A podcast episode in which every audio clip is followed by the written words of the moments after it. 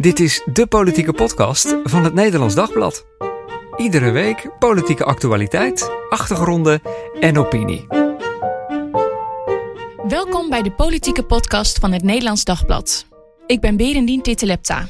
Normaal gesproken hoor je hier Marien Korterink, maar hij is een paar weken vrij omdat hij opnieuw vader is geworden.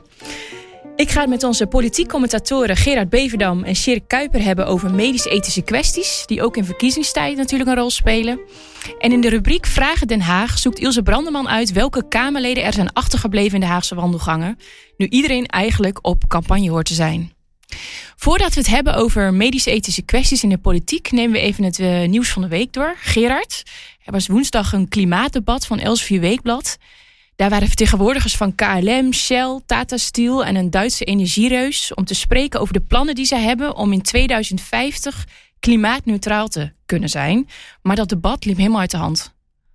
Ja, dat kun je wel zeggen. Ja. Er, waren allemaal uh, klimaatactivisten in de zaal. En uh, die verstoorden elke keer op momenten dat mensen van die bedrijven het woord wilden nemen. Of later ook uh, het politieke debat, de bijeenkomst. Ja, collega Ilse Brandeman die was erbij, heeft er ook een mooi verslag over geschreven. Um, tegelijkertijd zet het mij wel aan het denken van ja, wat, wat moeten we hier nou mee? En, en wat zegt dit over uh, ja, de stand van de klimaatbeweging? Als je dus een, een, een middag waar er...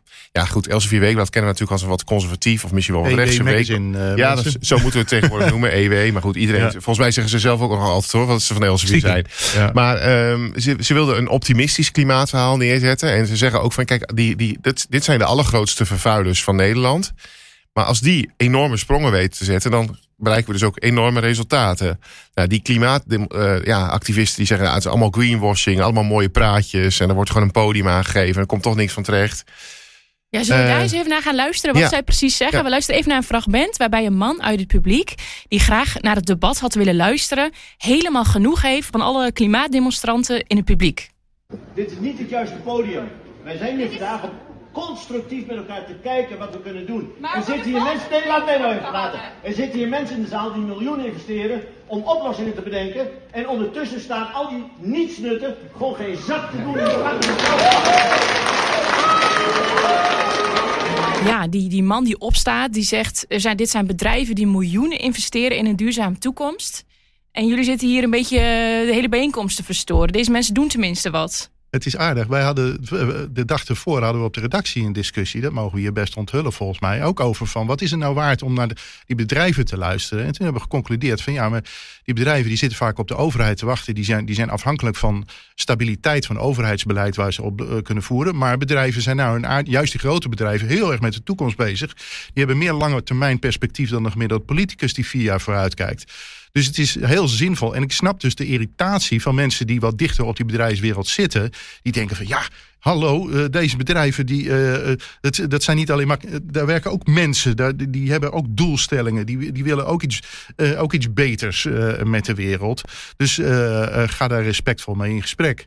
En inderdaad, het, het, het cancelen van bedrijven alsof dat hoe dan ook uh, uh, factoren zijn die we eigenlijk liever uit de samenleving willen verdrijven. Ja, dat is niet een constructief debat. Dus ik begreep de irritatie.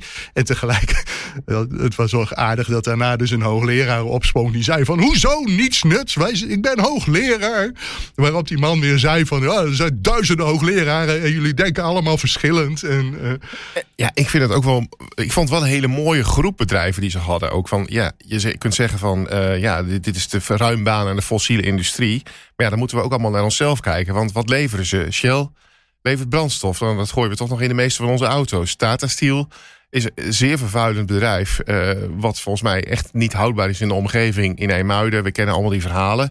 Maar ja, levert het staal. Wat tegenwoordig in ongeveer elk bouwwerk in Nederland, in elk huis zit.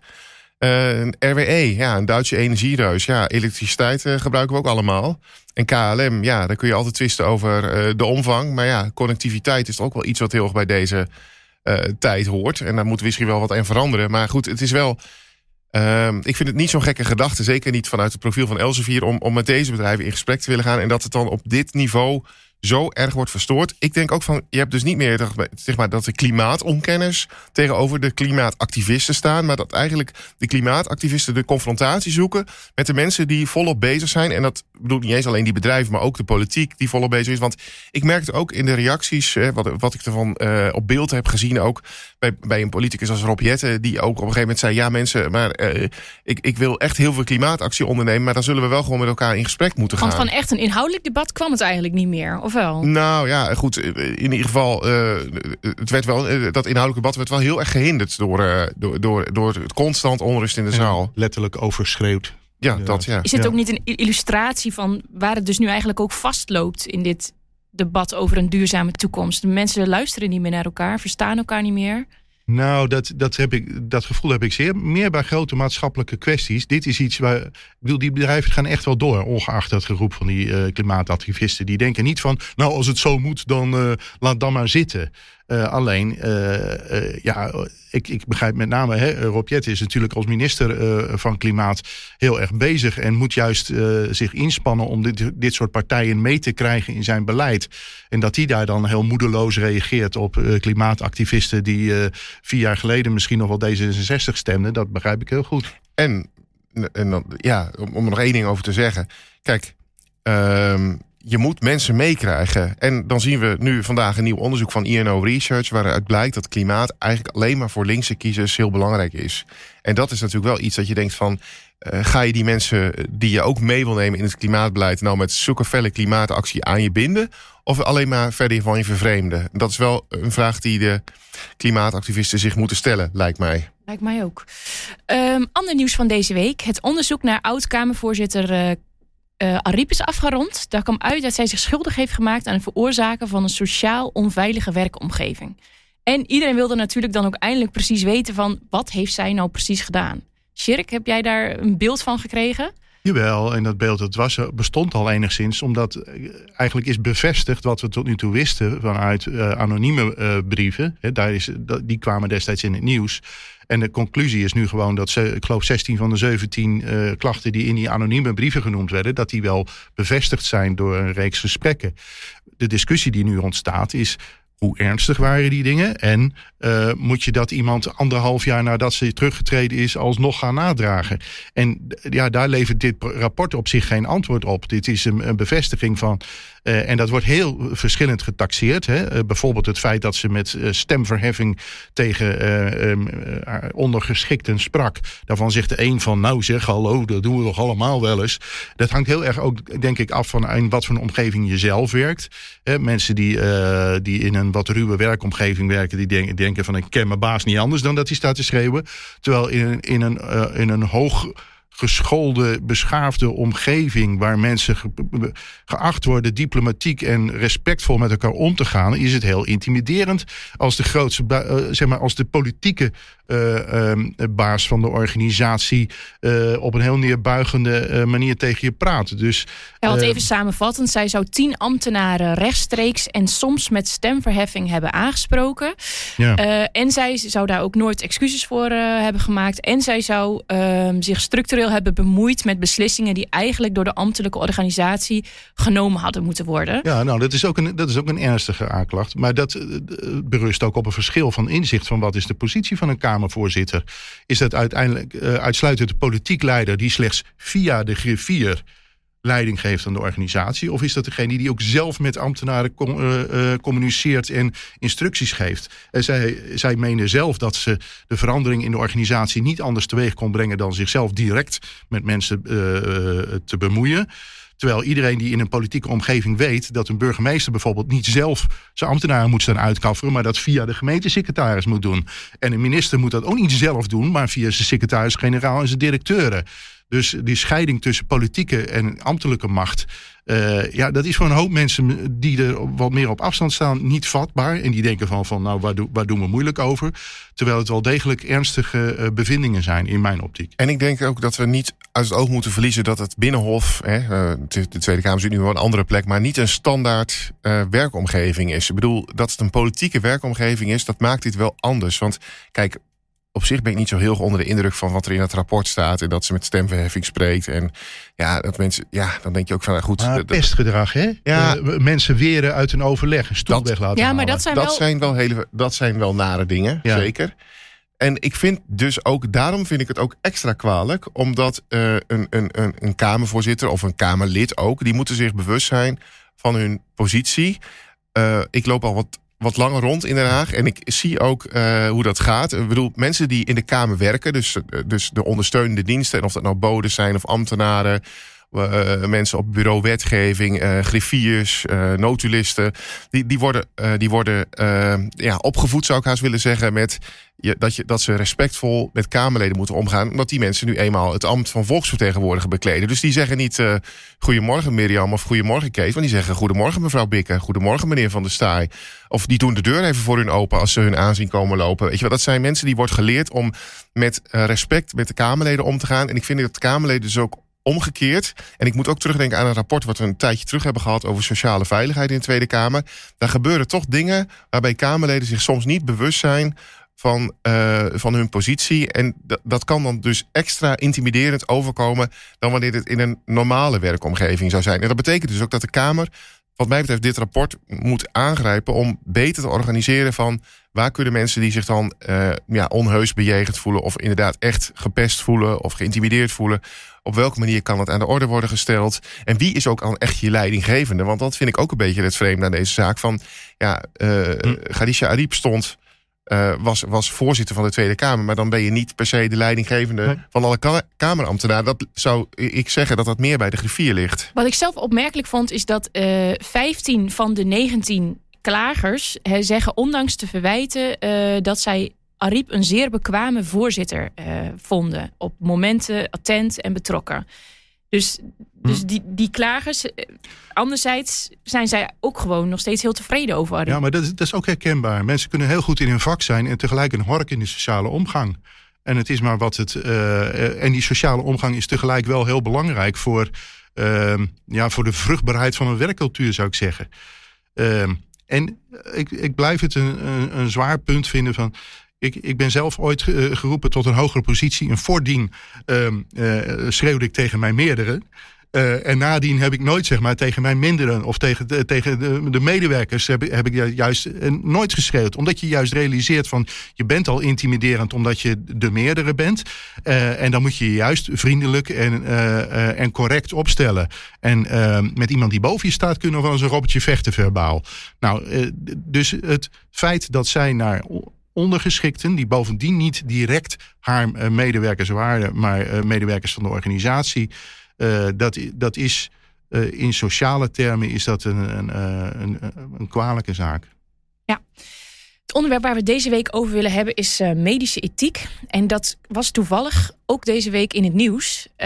Huiveringwekkend noemde Mirjam Bikker het zelfs. het advies van de Gezondheidsraad om embryokweek mogelijk te maken tot aan 28 dagen in plaats van twee weken. Eh, Gerard, jij hebt hier deze week ook over geschreven. Kun je eerst even kort uitleggen voor de mensen die niet alles weten van embryo's? Waar hebben we het hier nu precies over?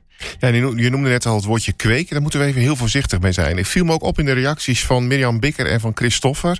van de ChristenUnie en van de SGP... dat zij ook het woordje kweek gebruikt. Waarvan ik dacht van, oh, ehm, moet je daar niet wat, ja, wat terughoudender mee zijn? Want dan denken mensen dat het gaat om het maken van embryo's... voor wetenschappelijk onderzoek. En daar ging dit advies van de Gezondheidsraad nou net niet over...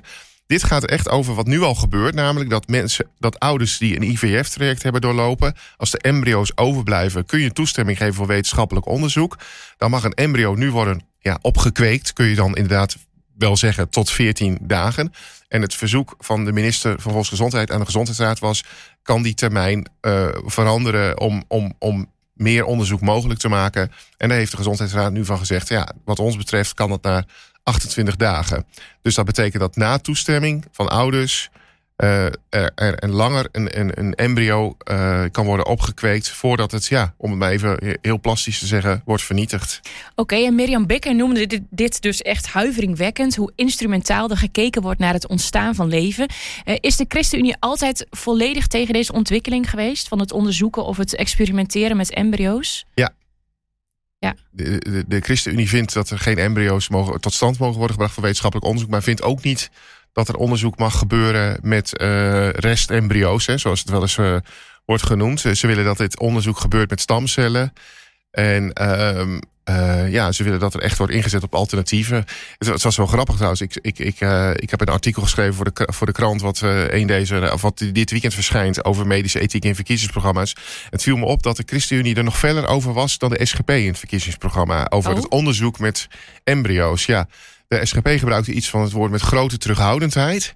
En de ChristenUnie is helemaal mordicus tegen. Maar goed, dat kan ook net in de, in de woordkeuze liggen. Ik vermoed niet dat er heel veel licht tussen die beide partijen zit op dit punt. Maar uh, ja, het is een heel gevoelig thema. En waarom is het zo gevoelig? Wat is het grootste bezwaar van de ChristenUnie en de SGP bijvoorbeeld? Dat is dat wat je net noemt, dat er heel instrumenteel en heel ja, klinisch eigenlijk wordt omgegaan met iets wat zij zien als een uh, beginnend leven. En uh, ik sprak er van de week ook over met hoogleraar Theo Boer, uh, bekende ethicus.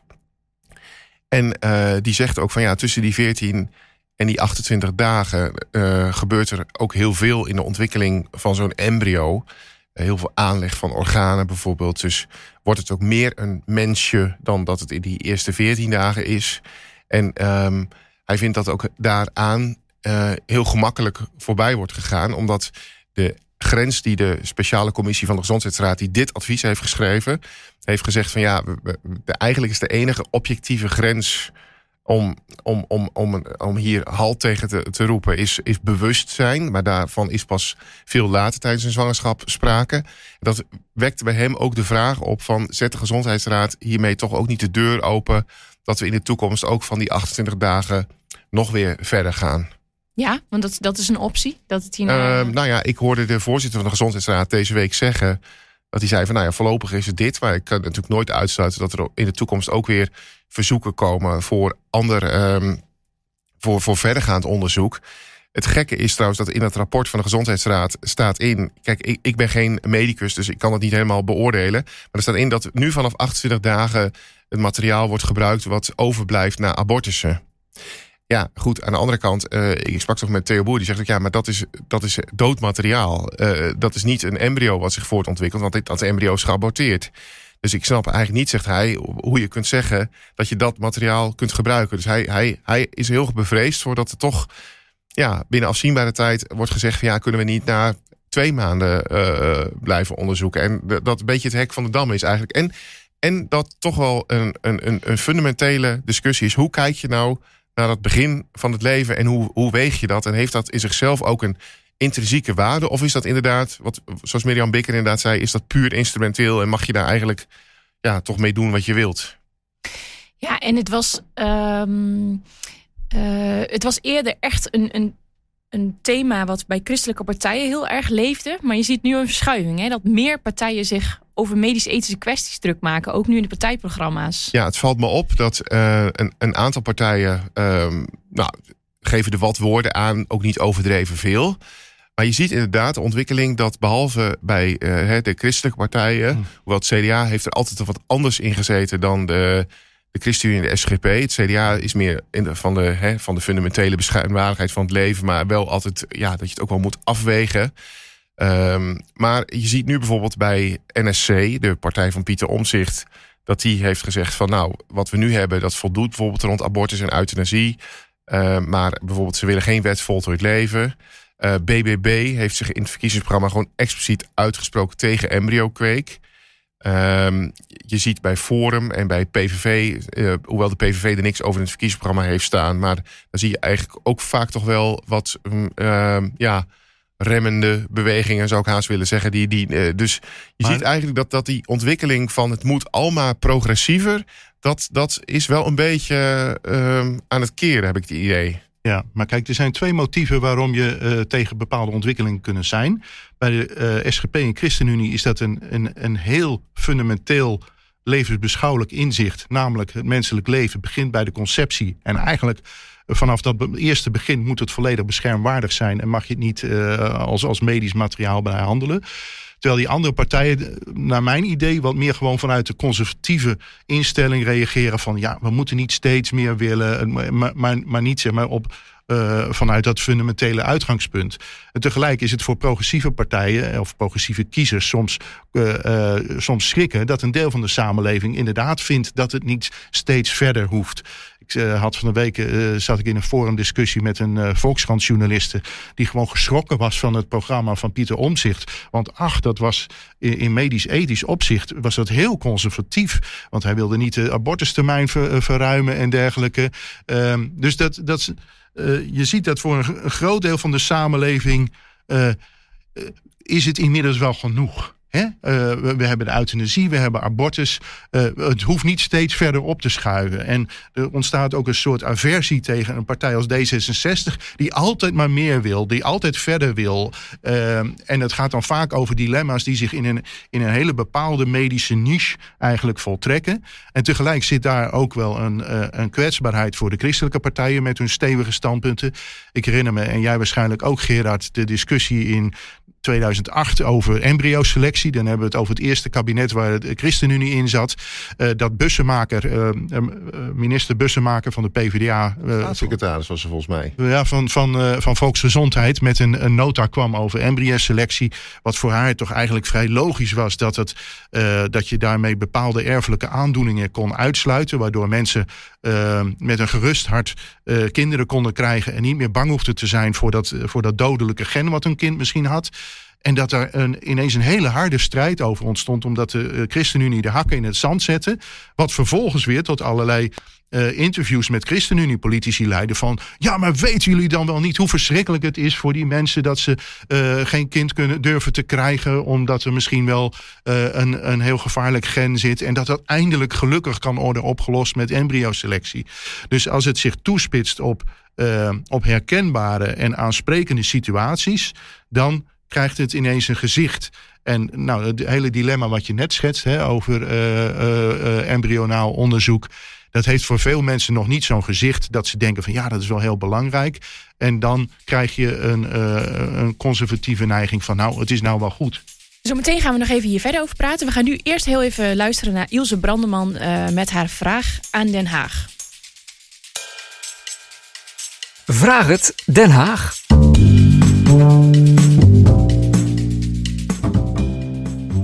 Deze week is de campagne officieel begonnen. Ik ben vandaag in het tijdelijke Tweede Kamergebouw in Den Haag en ik ben benieuwd hoeveel politici ik daar nog kan vinden, want die horen toch eigenlijk in het land te zijn. Het restaurant waar we tijdens de lunch altijd eten zat wel heel vol. Ik heb ook politici gezien, Kamerleden. Dus ik ben benieuwd wie ik ga vinden. En ik begin even bij de Partij voor de Dieren op de zesde etage, omdat we die nog nooit in de podcast hebben gehad. Het ziet er best wel rustig uit bij de Partij voor de Dieren. Maar volgens mij zie ik daar mevrouw Teunissen zitten.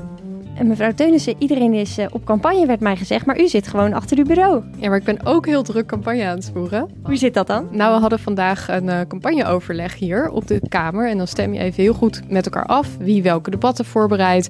Uh, hoe dat gaat, de planning, et cetera. En dat hebben we vanochtend gedaan. En daarom ben ik nu hier. En ik zit nu achter mijn bureau mijn debatten voor de komende week voor te bereiden. Welke debatten heeft u komende week? Nou, er is bijvoorbeeld een debat over het burgerberaad klimaat. En migratiebeleid. En zo heb ik nog een aantal andere klimaatdebatten die eraan komen. En dat zijn dan niet in de Kamer, hè, maar dat zijn, die zijn georganiseerd tussen verschillende partijen door. Ja, door bijvoorbeeld uh, allerlei maatschappelijke organisaties. Hè. Die willen ook heel duidelijk laten zien aan de kiezer van uh, hoe partijen erin staan op hun thema's. Waaronder het klimaat, maar ook mensenrechten, ook dierenrechten. En uh, ja, dat, dat is heel belangrijk. En daarom organiseren ze allerlei debatten over het hele land. Dus ik ben ook de komende week overal en nergens. Lekker op straat met mensen aan het praten. Ja, ik ga zelfs ook nog speeddaten in Noordwijk. Uh, Hoe ziet dat eruit? Ja, ik geloof dat ik ergens aan een tafeltje zit en dat mensen echt zo kunnen langskomen. Dat is ook een actie die onze partij zelf dan weer organiseert. Dus dat zie je ook. Dat we in de campagne ook heel veel dingen als partij natuurlijk zelf, uh, zelf doen. Uh, door het hele land. Ook lokaal zijn er werkgroepen actief. En ook vanuit ons landelijke campagneteam. Dus vanaf volgende week ga ik u hier echt minder zien? Ja, ik denk dat ik er helemaal niet ben, of heel af en toe inderdaad, om even te schakelen met de collega's. Want het is natuurlijk ook heel erg belangrijk dat je het teamgevoel wel houdt. Dus daar is Den Haag uh, noodzakelijk voor? Daar is Den Haag noodzakelijk voor. Ik heb net een rondje over de gangen gelopen bij de Partij voor de Arbeid, bij GroenLinks, bij de SGP. Daar is het allemaal wat stil. Maar wie ik wel net in het Kamerrestaurant heb gezien, is mevrouw Joba van den Berg van het CDA. Dus ik loop de trappen af naar de vijfde verdieping voor het CDA. Mevrouw van den Berg, waarom bent u eigenlijk niet het land in vandaag? Uh, ja, dat wissel ik een beetje af, want ik heb dus gevraagd om lijstduur te zijn. En dat betekent dat ik het ook een beetje netjes wil achterlaten voor de volgende woordvoerder. Want u vertrekt hè, na de verkiezingen? Ja, ja plaats 35 ga ik in ieder geval, uh, dat is echt een lijstduur uh, plek. Want het CDA krijgt waarschijnlijk geen 35 zetels? 35 ga ik niet vanuit, maar we blijven zeer hoopvol uh, gestemd. Maar ik ben dus vandaag met name aan het uh, scheuren van dossiers. En gelijktijdig dus dan ook een, uh, ja, een, een, document aan het maken met even de, de samenvatting. Ja. Dus eigenlijk de overdracht, daar bent u mee bezig deze week? Ja, nou, deze week. En ik ben gisteren nog wel ook actief geweest vanwege de campagne. En volgende week heb ik ook nog activiteiten. Maar inderdaad, nu even vandaag in ieder geval het scheuren van papier. En het zorgen voor een goed document. En gaat u uh, volgende week nog uh, de straat op met mensen praten? Of uh, houdt dat ook een beetje op voor u nu? Nee, ik doe zeker nog mee, heb ik ook gezegd, om in ieder geval flyers rond te brengen. En ook zeker op de, nou, de laatste dagen van de campagne ben ik ook helemaal ingeboekt om mee te helpen flyeren. Gewoon ook op straat, absoluut. Heeft u er zin in? Zeker weten, ja. Alhoewel het dus wel rustiger was en ik vooral medewerkers kon vinden en niet zozeer Kamerleden viel het me toch niet tegen. En heb ik toch nog Joba van den Berg en Christine Teunissen gesproken. Ik ben benieuwd hoe dat volgende week gaat.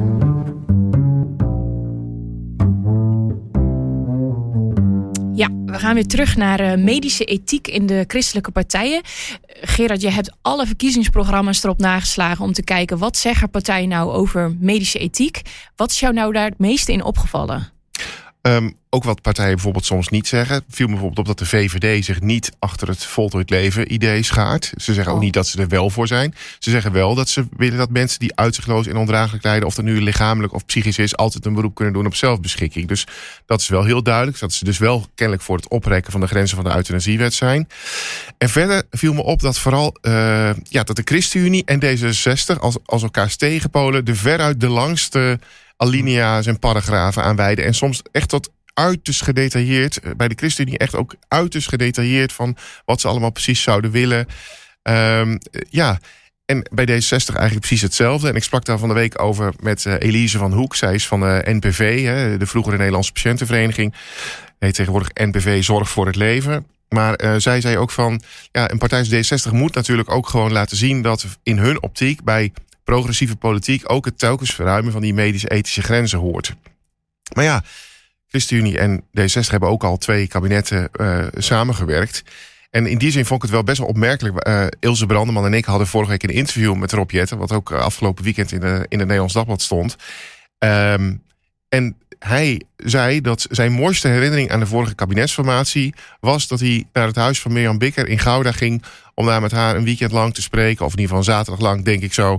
te spreken over medische ethiek...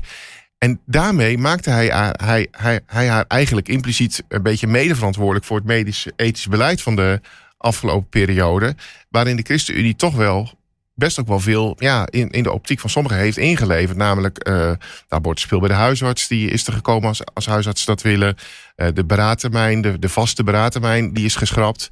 En de ChristenUnie heeft daar natuurlijk andere dingen voor teruggekregen. Namelijk echt een, een, een stevige investering in het voorkomen van onbedoelde zwangerschappen en hulp aan moeders die hun kind toch uh, geboren willen laten worden. Um, en dat, dat viel ook denk ik niet meer langer tegen te houden voor de ChristenUnie. Maar ik, ja, doordat hij zei van dat was wel mijn mooiste herinnering aan de kabinetsformatie. Toen dacht ik wel van oké, okay, wat, wat gebeurt hier nu precies? En wat wil je hiermee precies zeggen? Ik vond het wel een opmerkelijke passage in dat uh, interview. Hij brengt eigenlijk Mirjam Bikker een beetje in verlegenheid misschien Ja, daarmee. maar je kunt het ook positief zien als een voorbeeld van kijk, polarisatie valt te overwinnen als je respectvolle discussie met elkaar voert. En dan blijf je van mening verschillen, maar je moet uiteindelijk over bepaalde dingen tot een, tot een uitkomst komen.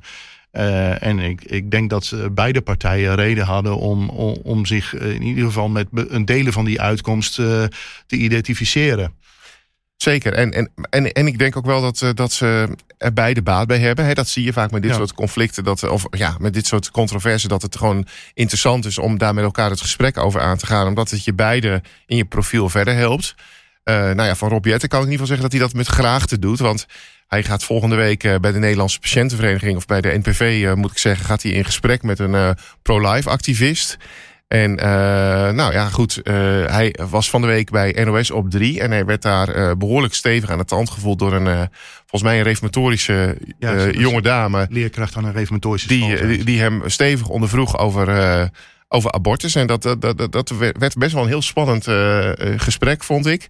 Um, dus ik vind ook wel, en ik vind wel dat hij daarin wel. Um, nou ja, je ziet dat hij duidelijk is overtuigd van zijn progressieve ideeën en van de ideeën van D66. Maar daar wel voortdurend op gebrand is om daarover in gesprek te blijven. En vorige week zei hij erover: ik wilde per se dat de ChristenUnie en D66 elkaar beter zouden begrijpen. Dat zei hij in het interview met, met ons.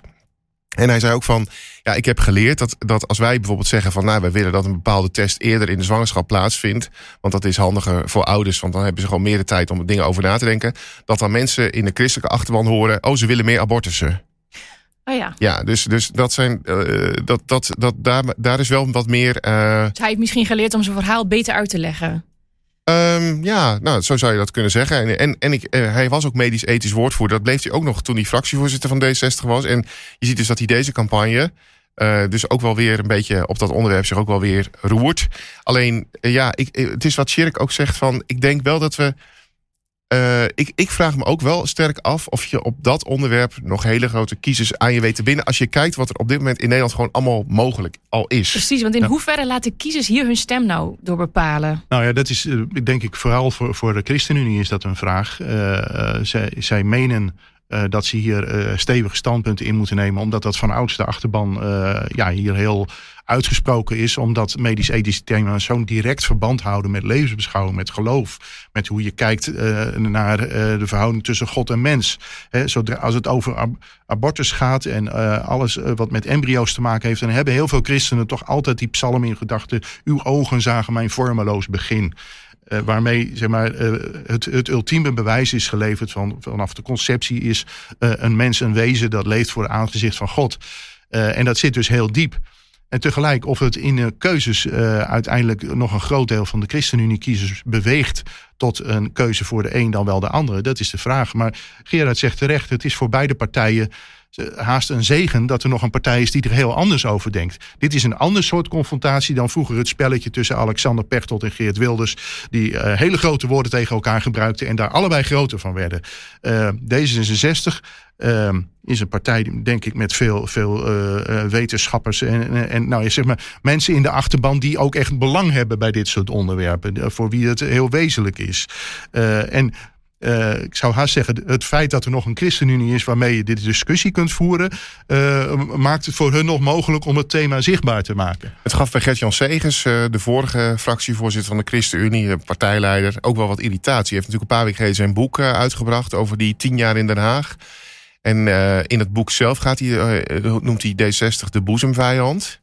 maar hij, hij, heeft ook in interviews die hij heeft gegeven omheen ook wel iets laten doorschemeren van een soort ergernis. Van ja, D66, uh, die, die blijft maar in, in zijn optiek in die, in die emancipatiebeweging zitten. In die emancipatiemodus die die partij ooit, ooit was. En wil eigenlijk telkens maar verder en verder. Maar hij zegt, jongens, jullie hebben die strijd al lang gewonnen. En dat uh, sentiment, dat zie je ook wel een beetje terug. We hebben uh, onderzoek gedaan onder onze lezers. En, en, en je ziet wel dat dat voor een heel groot gedeelte van de lezers echt nog wel belangrijk is. Ja, dat medische-ethische kwesties echt nog wel belangrijk zijn. En ook wel een overweging dus vormen in het stemhokje. Maar niet meer de belangrijkste. En uh, voor de mensen voor wie het minder belangrijk is geworden, die geven ook wel bijvoorbeeld aan dat ze denken: het is minder belangrijk geworden omdat ze denken van ja, mijn stem maakt op dit punt toch geen verschil meer uit, want die ontwikkelingen zijn al zo ver gevorderd, dat ga ik met mijn stem niet meer tegenhouden. Of ze zeggen ook van. Uh, ik ben zelf toch ook wel wat anders over die thema's gaan denken. Hè? Dat, is, dat, is niet, dat, is, dat is wel een minderheid hoor. Uh, dat, dat is maar een, een deel van die, van die ondervraag die dat, die dat aangeeft. Dus een deel wat zegt van het is voor mij minder belangrijk geworden. Daarvan een deel zegt, dat komt ook omdat ik er zelf anders over ben gaan denken. Maar ja, je, je, je bent ook altijd een kind van je tijd. Hè? Wij zien ja, ook. Ze, en ze vinden andere grote macro-thema's vinden ze ook levensbeschouwelijk. Ja. De klimaatkwestie kan voor jou ook een hele diepe geloofsdimensie hebben. Dat gaat niet over één menselijk leven. Dat gaat over de totale schepping. En als daarvan zeg maar, eh, de, de ernst uh, wordt onderschat, of als mensen dus zich daar echt hele grote zorgen over maken. Van ja, je kunt je zorgen maken over dat ene embryo, maar de, de hele schepping uh, loopt gevaar. dan, dan kan dat een, een, een belangrijker thema worden uiteindelijk bij je keuze dan, dan de medisch-ethische kwesties. Ja. Ja, en je bent ook gewoon een kind van je tijd, wat ik net al zei. Van, um, Elise van Hoek, waar ik het al eerder in de podcast over had, van, uh, van de NPV, die, die zei ook van ja, uh, je ziet nu ook bijvoorbeeld in de media heel veel aandacht voor bijvoorbeeld psychische problematiek en euthanasie. En dan vertellen mensen over wat ze hebben meegemaakt en, en hoe ernstig ze psychisch lijden. En ja, dan kun je ook, als je dat ziet op tv of als ouders daarover vertellen, of als psychiater Menno Oosterhof bijvoorbeeld daar kort geleden ook over vertelde over de euthanasie die je bij, bij een vrij jong iemand had uitgevoerd dat uh, dan, dan, dan, dan zou je wel heel hardvochtig zijn als je, die, problematiek niet voor kunt stellen. Tegelijkertijd moet je wel afvragen: oké, wat doet het dan precies bij mij? En is dan inderdaad euthanasie echt de enige oplossing? Of uh, zijn er ook nog alternatieven waarover gesproken kan worden? En die, die komen dan toch wel ja, wat minder over het, over het voetlicht. En um, in die zin, uh, ja, media, en daar moeten wij ons ook als krant ook bewust altijd van zijn, is je, je hebt ook een hele grote invloed. En, en, en er is ook veel sprake van beïnvloeding. En ja, dat doet ook iets met denken van mensen. Je bent ook altijd een kind van je tijd. Dat soort signalen pik je allemaal op en neem je mee. Nou, het is terecht dat je onszelf daarbij insluit. Ik bedoel, wij hebben zelf als krant een paar jaar geleden een interview gehad met uh, een gesprek met iemand die op, vanwege psychische nood uh, levensbeëindiging had gevraagd. En dat is na haar dood is dat gepubliceerd. Nou, dat was een verhaal waarvan we voor tevoren dachten van... wat zal dit met de lezers doen? En het werd heel ik heb het begeleid toen met een commentaar. En het werd, het werd eigenlijk heel begripvol gelezen. En het was, leverde weinig reacties nog op van hoe halen jullie het in je hersens om zo'n verhaal te plaatsen. Dus enerzijds, je zegt terecht, de media hebben invloed, maar de media eh, ja, laten ook zien wat gaande is aan, aan, aan, verandering in denken. Dus ze gaan daar niet in, alleen in voorop, ze volgen daarin ook de werkelijkheid. Maar wat we nu allemaal al deze podcast besproken hebben, kun je daarbij ook zeggen dat het gesprek tussen zeg maar uh, over medische ethiek in een iets rustiger vaarwater is terechtgekomen? Als je ziet hoe bijvoorbeeld D66 en de ChristenUnie op dit moment zeg maar, met elkaar omgaan? Ja, ik denk wel dat, dat er uh, misschien juist omdat het zich wat meer in de, in de marge afspeelt. En het niet meer een brede maatschappelijke discussie is. In, in begin jaren tachtig was er een brede maatschappelijke discussie over, over abortus. En, uh, en waar de demonstraties en dergelijke. Was dat veel meer uh, ja, algemeen. En nu is het ik zou haast zeggen, een niche-discussie van mensen die dan wel een hele sterke levensbeschouwelijke invalshoek hebben, dan wel heel erg vanuit het belang van medisch onderzoek en medische ontwikkeling. Uh, of, of zelfs een soort overtuiging hè, van het. Uh, um, want, want ik heb het idee dat met name de discussie over voltooid leven, dat dat, dat, dat vanuit D66 een soort levensbeschouwelijke kwestie is. He, daar, daar gaat het ze echt om de vrijheid van het individu. Uh, en uh, dan, dan, kunnen anderen nog zo hard zeggen van ja, maar met de huidige euthanasiewet uh, kan het ook allemaal geregeld worden. Nee, die vrijheid van het individu, dat is voor hun een geloofsartikel. Maar dat is dan ook alleen inderdaad nog voor D66 zo.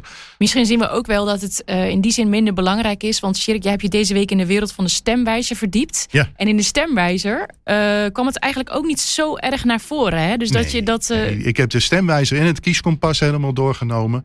Uh, dat zijn de twee belangrijkste en meest gebruikte stemhulpen, die allebei met 30 uh, stellingen werken. Waarmee ze proberen de lezer zeg maar, een soort oriëntatie te geven van waar sta ik eigenlijk ergens op de politieke kaart en welke partij past het beste bij mij. Nou, daar zat in allebei zit één vraag over voltooid leven. Nou, we weten dat voltooid leven is een, is een heel uitgesproken D66 wil... waar lang niet alle andere seculiere kiezers ook achter staan. Dus dat is niet een, dat is niet een stelling die je heel exclusief richting SGP en ChristenUnie uh, wijst. Uh, en verder had, had de een, die heeft dan nog een stelling over... Ehm, uh, over gender uh, kwestie. Namelijk van mag je zelf je, moet het makkelijker worden om je geslacht op je paspoort te veranderen. Nou, dat zijn ook bepaald niet alleen de conservatief-christelijke partijen die dat niet zo nodig vinden. Dat vindt ook een groot deel van de middenpartijen vindt dat ook niet echt direct nodig. en bij de anderen, en dat is wel een hele opmerkelijke stelling, die stellen van de overheid moet meer toezien op religieus onderwijs En dan niet aan de scholen, maar door kerken en moskeeën. Dus dat, dat stelt in feite de onderwijsinspectie moet op bezoek komen in het categorisatielokaal en de Koranles. En de zondagschool. En de zondagsschool. Nou, dat is iets wat, uh, wat denk ik ook niet alleen maar voor christelijke partijen uh, een, een huiveringwekkend idee is. Waarvan ook veel, uh, daar zeggen ook andere middenpartijen van, ja nee, die kant moet er niet op zeg. dus er zijn misschien wel heel veel Nederlanders die gewoon SGP of ChristenUnie nou, dat stemwijzer krijgen. In het verleden weet ik dat. dat de, de, daar waren ze bij de ChristenUnie altijd heel trots op. Dat heel veel niet-gelovige kiezers via de stemwijzer bij de ChristenUnie uitkwamen. En dan dachten van ja, hallo, maar ik ben niet gelovig, dat kan niet. En dat geeft tegelijk de betrekkelijkheid aan van zo'n stemadvies. Je kunt inderdaad op basis. Eh, mensen zijn meer dan alleen links of rechts. Of conservatief of progressief. Je hebt uh, daarbij ook altijd nog uh, ja, een, soort levensbeschouwelijke intuïtie waar je veilig, waar, je thuis bij voelt. Je, je, je voelt voor een bepaald soort leiderschap. En, en daarom heb je misschien een aversie tegen een politicus die het op een heel andere manier doet. Terwijl je het misschien in een hele hoop zakelijke kwesties wel met hem eens bent. Dus het is in die zin zijn het ook niet meer dan hulpjes.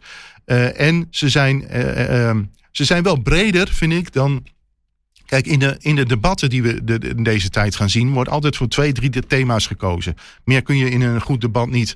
Hè, zelfs bij zo die NPO 3 debatten, die toch anderhalf uur duren met twee politici. Dat is eigenlijk bijzonder hè, dat dat voor de jongeren bedoeld is. Maar het is uh, meer tijd en uitvoeriger en diepgaander dan een hoop volwassen debatten, laten we wel zijn. Maar uh, ook daarin komen maar drie thema's aan de orde. Terwijl die stemwijzer en de kieswijzer allebei proberen met dertig thema's de volle breedte uh, van het politieke spectrum een beetje te laten passeren. En dan nog zie je dus dat iets wat voor sommige mensen heel belangrijk is, namelijk medisch-ethische kwesties, wat de diepte van hun levensbeschouwing raakt, dat dat met één stellingje passeert. En uh, laat ik eh, eerlijk zijn, ik kwam bij D66 uit. Oh. Ja, omdat ik kennelijk ik ben weliswaar op levensbeschouwelijk punt uh, meer op de ChristenUnie aangewezen. Maar er zijn kennelijk een paar andere vragen waar ik uh, net wat minder progressief ben. Wat het grappige is, de, de ChristenUnie staat dus wat linkser op de schaal nog dan D66. D66 staat wel hoger als het gaat om progressief versus conservatief.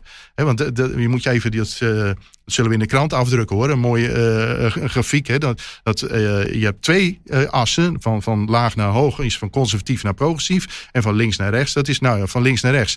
En dan zie je tegelijk ook dat uh, een partij als de PVV, die zich fel verzet tegen rechts, in feite aan de linkerkant van de schaal staat. Want alle uh, alle stellingen die gaan over economische kwesties, bijvoorbeeld armoedehulp, uh, belastingkwesties en dergelijke, uh, daar kiezen zij de linkerkant. Terwijl uh, BVNL helemaal aan de rechterkant staat. Dus veel mensen plaatsen die in hetzelfde spectrum. Want ze zijn allebei mordicus tegen, uh, tegen vreemdelingen. Maar er is wel degelijk wel iets wat. Maar is het nou betrouwbaar dan, zo'n kieswijze? Jij komt bij D66 uit. Ik, ik ken nou, jou niet als een D66-stemmer. Maar, nee, nee, nee, nou ja, het is, het is dus heel betrekkelijk. Het, het, is, ehm, het, het gaat over slechts 30 thema's. En 30 is heel veel, maar het is gelijk zijn het niet de thema's die voor iedere kiezer de doorslag geven. Dus je moet altijd de betrekkelijkheid van die instrumenten inzien. En je moet, als je er doorheen gaat, moet je ook echt eventjes steeds bij elke kwestie uh, kun je kijken van wat vinden de partijen er dan van. Want dan zie je dat in de argumentatie. Het viel mij op, er zijn stellingen waar twee partijen verschillend standpunt innemen, terwijl ze in feite hetzelfde vinden. Bijvoorbeeld, uh, neem nou een typisch links-rechts dilemma. Dat is, uh, moet de vermogensbelasting omhoog? Dan denk je, linkse partijen zijn voor en rechtse partijen zijn tegen. En inderdaad hoor, de ChristenUnie is voor, de CDA is tegen. In hun motivatie zeggen ze precies hetzelfde. Namelijk, het CDA zegt van nee, wij vinden wel dat er wat veranderen moet, maar dan moet het alleen gaan over de rendementsheffing. Dus over wat mensen werkelijk verdienen aan hun vermogen. En de ChristenUnie zegt precies hetzelfde van wij zijn voor een belastinghervorming die ervoor zorgt dat niet de boom wordt belast, maar de vruchten, oftewel het rendement. Dus we vinden precies hetzelfde. Ik ben ook altijd iemand die, als ik die vragen ga invullen, dat ga ik nog wel een keer doen. Ik ben dan nu, heb het nu nog niet gedaan. Maar uh, dat ik bij elke vraag me dus ook dan afvraag: oké, okay, welke, welk, uh, welke kant duwt dit antwoord mij op? Zeg maar. Dus dan, ja. dat, dat zal ook een beetje beroepsdeformatie zijn. Ja. Dat je denkt van: oh ja, dit, dit stuurt me meer richting de P van de A. En dit stuurt me meer richting de, richting de SGP. Of maakt niet uit. Maar. maar um, en ik, ik, ik vind het wel met Shirk eens. Het is wel uh, een beetje betrekkelijk, omdat. Um, Kijk, verkiezingsprogramma's en dit soort grote kwesties, die zijn. Ja. die verkiezingsprogramma's zijn nu alweer een paar weken oud, de meeste. En, en die, die, die verouderen heel snel. En er komen weer nieuwe kwesties. Ik bedoel, we hebben nu uh, het Midden-Oosten conflict, wat heel erg op de agenda staat. Wat dan voor, voor de meeste kiezers niet echt een doorslaggevende rol zal spelen, denk ik, op dit moment. Maar er kan ook zomaar iets anders opduiken. We, bedoel, we hebben de coronacrisis gehad. Daar had er nooit iemand op gerekend dat we zoiets uh, mee zouden maken. En dan vind ik het ook wel weer belangrijk om, behalve of je je inhoudelijk met een partij verbonden voelt, of je ook wel stemt op een partij of op een persoon, dat mag ook, uh, waarvan je denkt van, ja, die vertrouw ik er toch wel toe om ook bij onvoorziene ontwikkelingen een verstandige afweging te maken. En wat uh, heel belangrijk is, het gaat de, de, de geldvraag politiek gaat in een heel hoop opzichten over verdeling van middelen. En het is dus mogelijk dat bij uh, een stemwijzer op de vraag van moet openbaar vervoer gratis worden voor 65 jaar en ouder, dat een aantal knijterrechtse partijen, BVNL, Forum voor Democratie, dat die zeggen ja, dat moet. Ja, PVV ook. Ja, gratis, uh, gratis OV voor de oudjes. Maar als ze vervolgens in de, de kieskompas vraagt van... vindt u dat er meer geld naar openbaar vervoer moet... ook als het ten koste gaat van de wegen... dan roepen diezelfde partijen... nee, nee, niet meer geld naar het openbaar vervoer. Dus het is een onmogelijke kwestie. En bovendien, uh, uh, de vraag wordt ook niet gesteld van wat, wat gaat dat dan kosten gratis openbaar vervoer en wat heb je ervoor over? Want die rechtse partijen die hebben het heel makkelijk als het gaat om financiële kwesties. Want A, ze hebben geen financiële doorrekening van hun programma. En B, ze zeggen bij alles we schaffen het klimaatbeleid af en we staffen het stikstofbeleid af. Dat levert miljarden op. Oftewel, wij kunnen alles wat we roepen kunnen we betalen, want we houden op met klimaatbeleid. Ja, op zo'n manier is het natuurlijk eh, heel makkelijk om gratis bier uit te delen. Maar dit gaat een heel groot punt worden in de kabinetsformatie. Uh, waar gaan we dingen van betalen? Want ja. uh, ik hoor ook dat partijen onderling aan het morren zijn over de betaalbaarheid van alle plannen in verkiezingsprogramma's. En ik denk dat daar ook nog wel in het debat de debatten van de komende weken nog wel uh, flarden van gaan terugzien. Dat mensen zeggen, ja, maar waar wilt u dat gaan, van gaan betalen? Want het, het klinkt allemaal wel heel mooi. Maar de dekking wordt er eigenlijk niet bijgeleverd. Ja, en dan komt het dus aan op parlementaire kwaliteiten. Dan, dan komt het aan op, op woordvoerders die misschien niet de sappigste uh, debatdeelnemers zijn, maar die echt kunnen rekenen, die uh, met Excel-sheets kunnen schuiven en kunnen zien wat van post kun je uitruilen tegen het andere, waardoor de dingen betaalbaar worden. Dat is het echte politieke handwerk. En ja, dat is niet, uh, dat is niet sappig voor een campagne. Laatste vraag. Hoe kun je wel het beste je stem bepalen? Nou, jullie kennen van mij misschien het credo van stem altijd op een mens. Oftewel, uh, kijk niet alleen naar de standpunten, maar kijk echt. Want je kiest een volksvertegenwoordiger. Je kiest een mens van vlees en bloed met hersens en een hart. die namens jou hele ingewikkelde kwesties waar we nou nog geen flauw benul van hebben, moet beoordelen. En dan in wijsheid positie moet kiezen. Uh, Gerard noemde terecht van er staan. Er komt misschien volgend jaar al iets op ons af waar we nou nog geen idee van hebben. Dat hebben we met de coronacrisis gezien. Dat zie je met oorlogen die ineens ontvlammen uh, en dergelijke. Dan komt het aan op wijsheid. En we hebben natuurlijk een, een stemgeheim in Nederland. Maar ik zou mensen behalve dat ik het eens ben met Shirk, zou ik mensen ook willen adviseren om het erover te hebben met je wederhelft, met je kinderen als je die hebt, met je huisgenoten, met je studievrienden, maakt niet uit, in de kerk. Uh, en, um, en je kunt ook een clubje vormen. Bijvoorbeeld als je zegt van, ik weet eigenlijk niet zo goed uh, waar ik op moet stemmen. En ik zou bijvoorbeeld eigenlijk wel een stem op uh, de ChristenUnie willen uitbrengen, maar ook wel een stem op omzicht. Ja. Of ook een stem op, op Bontebal, uh, nee, om maar even wat te noemen. Dan kun je ook met andere mensen afspraken maken van... hé, hey, als jij nou uh, om zich stemt, dan stem ik Bikker. Of als jij nou op Bontebal stemt, dan stem ik op Stoffer. En, want, want heel vaak bekruipt mij het gevoel dat ik denk van... ik zou eigenlijk liever wat meer stemmen hebben... om ze een beetje over wat verschillende partijen te verdelen. Mijn echtgenoot en ik verdelen altijd onze stem over twee kandidaten van dezelfde partij meestal. Maar toch. En uh, ik denk dat meer echtparen dat doen. En, en, en, en vergeet het middel van de voorkeurstem niet. Heel veel mensen denken ja. dat als ze op nummer 30 van, uh, van het CDA stemmen... of van de ChristenUnie... dat die stem dan verloren gaat als die persoon niet in het parlement komt. Maar dat is niet zo. Elke stem op een lijst die telt gewoon mee voor het eindresultaat... En je, je, kunt dus eigenlijk je stem meer waarde geven door een voorkeurstem uit te exact, brengen. Het is juist een leuk extraatje wat je aan je stem meegeeft als je niet op de nummer 1 stemt. Precies. Goed, dankjewel mannen. Dit was de Politieke Podcast. Vergeet niet de recensie achter te laten. Dat maakt het voor anderen makkelijker om ons te vinden. En als je je op deze podcast abonneert, verschijnen we iedere week vanzelf in je podcast-app. Tot volgende week.